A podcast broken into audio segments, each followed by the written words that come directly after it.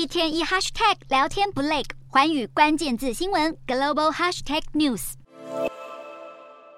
自古以来，念书才能翻身，这样的既定印象存在中华民族的文化当中。不论是不是真的家境清寒需要翻身，还是家境够富裕的孩子，听着高学历走在外头总是比较有面子。不管三七二十一，孩子就是要念书，导致中国二零二三年全国高校毕业生啊达到了一千一百五十八万人，而北京呢就占了大约二十八点五万人，这数字是双双创下了历史新高。当然呢，光念高中还不够。大学研究所也要读，尤其在高校毕业生人数增加之下，为了缓和他们的就业压力，中国各大学近年扩大录取研究生。二零二二年呢，有超过四百七十四万的大学毕业生去报考研究所，年增三点七趴。而相较之下，二零一五年是仅有一百七十七万人，这也导致北京今年破天荒，预计呢，博硕士学生毕业生人数会超过。学士生。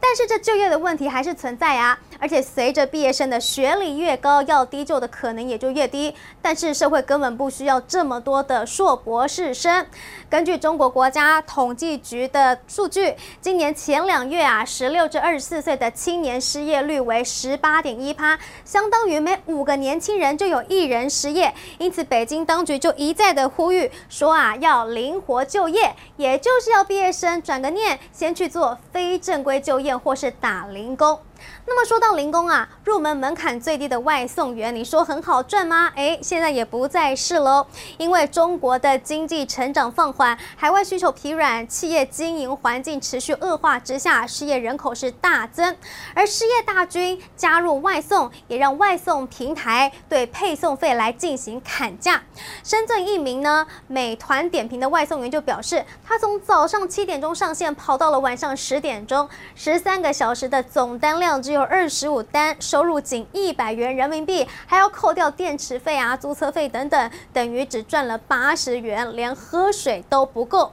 而外送降价啊，也掀起了骨牌效应，包括了达达啊，还有顺丰，还有同城也都进行了降价。深圳外送员的配送费进入了三元时代，除非啊中国的经营环境好转，失业人口减少，否则这样子的情况恐怕是难以好转。